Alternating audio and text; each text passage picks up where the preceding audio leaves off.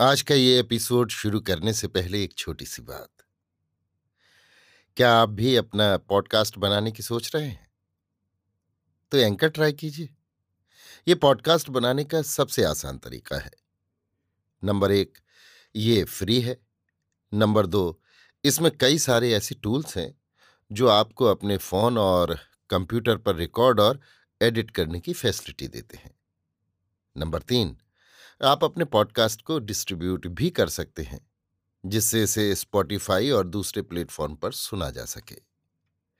तो डाउनलोड कीजिए free anchor app या विज़िट कीजिए एंकर डॉट एफ़ पर अपना पॉडकास्ट स्टार्ट करने के लिए। ये तो थी एक छोटी सी जानकारी, और अब शुरू करते हैं एपिसोड का सिलसिला। तो आज के एपिसोड में लीजिए सुनिए सूर्यकांत त्रिपाठी निराला के लिखे उपन्यास प्रभावती का भाग इकतीस, मेरी, यानी समीर गोस्वामी की आवाज़ में। कान्यकुब्ज से राजा महेश्वर सिंह के प्रस्थान करने के दिन, प्रभावती लालगढ़ के उत्तर वाले मैदान में अपनी सेना अलग अलग टुकड़ियों में बांटकर एकत्र करने लगी। उसने अपने विश्वस्त अनुचरों में जिन्हें दक्ष समझा था एक एक सेना का नायकत्व उनमें एक एक को दिया था। जिन गाँवों की उसने सहायता की थी, उनके लोग संवाद पाते ही साथ देने को चल दिए थे। वेतन अधिक मिलने का प्रकाश्य रूप से प्रचार किया गया था। भूखे लोग अपनी तलवार बांधकर, ढाल लेकर सेना में भर्ती होने को चल पड़े थे। इस प्रकार प्रभावती के साथ प्रायः पंचदश सहस्त्र सेना थी। एक एक फौज उसके एक एक सरदार के अधीन दूसरी से कुछ फासला रखकर चली आ रही थी। देखते देखते लालगढ़ के उत्तर समुद्र सा गरजने लगा। लालगढ़ पर जो विपत्ति का वज्र कान्यकुब्ज के विचार में टूटा था, उसका संवाद वहाँ फैल चुका था। सब श्रीहत हो रहे थे। कुमारदेव की माता मुरझाई हुई बैठी थीं। वहाँ अभी ये संवाद न पहुँचा था कि लालगढ़ की जब्ती की भी आज्ञा उसी दिन हुई थी और राजा महेश्वर सिंह कान्यकुब्ज की दस हज़ार सेना के साथ चढ़ाई करने वाले हैं। प्रभावती की सेना को एकत्र होते देख नगर तथा दुर्ग के लोग कुछ समझ न सके कि वो किसकी सेना है और उसके आने का कारण क्या है। भय से लोग विवर्ण हो गए। उन पर पहले ही इतना अधिक दुख पड़ चुका था कि लड़ने के लिए उनका हाथ न उठ रहा था। सेना भी उनके पास इतनी अधिक न थी। सब त्रस्त हो रहे थे। नगर में चारों ओर आतंक छाया हुआ था। प्रभा एक जंगली कुंज में विद्या के साथ बैठी हुई आगे के कार्यक्रम पर विचार करने लगी।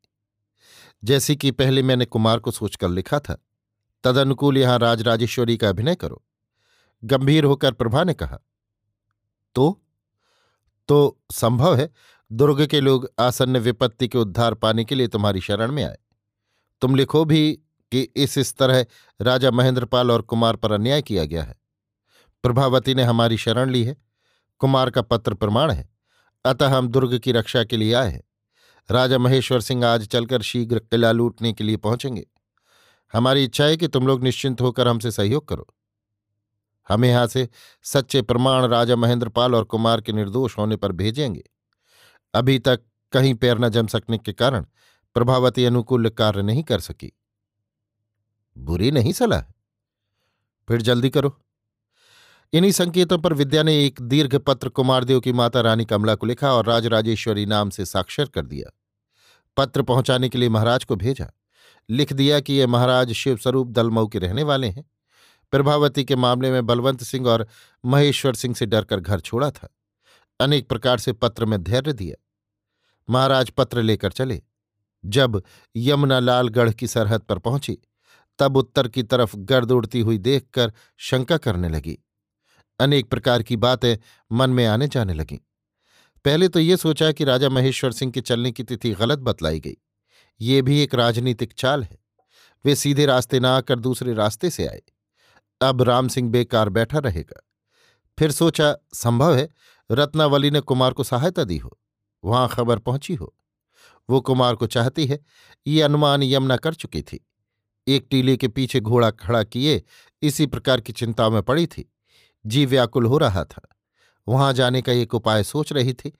इसी समय महाराज का घोड़ा गोल से बाहर निकलकर किले की ओर बढ़ता हुआ दिख पड़ा। साथ साथ यमुना ने भी घोड़ा बढ़ाया। कुछ निकट आकर महाराज को पहचाना। धैर्य हुआ। अधिक मात्रा में आनंद भी। इस प्रकार महाराज का आना सूचित कर रहा था कि दल मित्र का है, शत्रु का नहीं। कुछ और तेज घोड़ा बढ़ाकर यमुना ने महाराज को आवाज़ दी। नाम लेकर पुकारते हुए आदमी की ओर गौर से महाराज ने देखा। यमुना को पहचान कर घोड़ा रोक दिया। बड़े खुश हुए। अब वे यमुना को सच्चे रूप में पहचान चुके थे। सम्मान देने के विचार से घोड़े से उतर पड़े। यमुना अब दासी रूप में न रह सकती थी। घोड़े पर बैठी हुई लगाम हाथ में लिए दोनों हाथ जोड़कर प्रणाम किया। मधुर हंसकर महाराज ने कहा, देवी, आशीर्वाद गंवार ब्राह्मण का ये है कि तुम्हारा सुहाग अचल होए और हमारे अपराध क्षमा होए। महाराज की आँखों से आँसू बहने लगे। यमुना घोड़े से उतर पड़ी। बोली ब्राह्मण इतनी दीनता उठा सकूँ वो शक्ति मुझमें नहीं। आपकी अनंत मूर्खता इस अलौकिक तत्व में दबी है। मेरे समस्त कृत्य यहाँ परास्त हैं। फिर कर महाराज को एक पेड़ की छाह में ले गई। वहाँ छुटने के बाद से अब तक की समस्त बातें मालूम की। सब सुनकर प्रभावती के भाव परिवर्तन पर कुछ देर सोचती रही। चलो, यमुना ने कहा मैं भी तुम्हारे साथ चलती हूँ। फिर तुमसे ज़रूरी दूसरा काम है। दूसरा उसे नहीं कर सकता। तुम्हारा घोड़ा थका होगा, काम हो जाए, फिर यहीं से दूसरा सुस्ताया घोड़ा ले लेंगे। दोनों घोड़े पर सवार हो लालगढ़ के उत्तर वाले फाटक पर पहुँचे। रानी कमला के नाम ज़रूरी पत्र सुनकर सिपाही ने अपने सरदार को खबर दी। वो आया और पत्र लेकर रनवास भिजवा दिया। यमुना ने सरदार कर्ण सिंह को बुला देने के लिए कहा। कहा कि कहना कुमारदेव का जबानी हाल है। कर्ण सिंह तत्काल आया, यमुना को देखकर देर तक खोया हुआ सा खड़ा रहा। फिर होश में आकर पैर छुए, पूछा, भैया के क्या समाचार हैं? अच्छे हैं। कहकर यमुना एकांत में ले गई। फिर कुछ बातें समझाकर प्रभावती को बुला लेने के लिए रानी जी से कहने को कहकर जल्द भेज दिया। अभी आप सुन रहे थे सूर्यकांत त्रिपाठी निराला के लिखे उपन्यास। प्रभावती का भाग इकतीस मेरी यानी समीर गोस्वामी की आवाज़ में।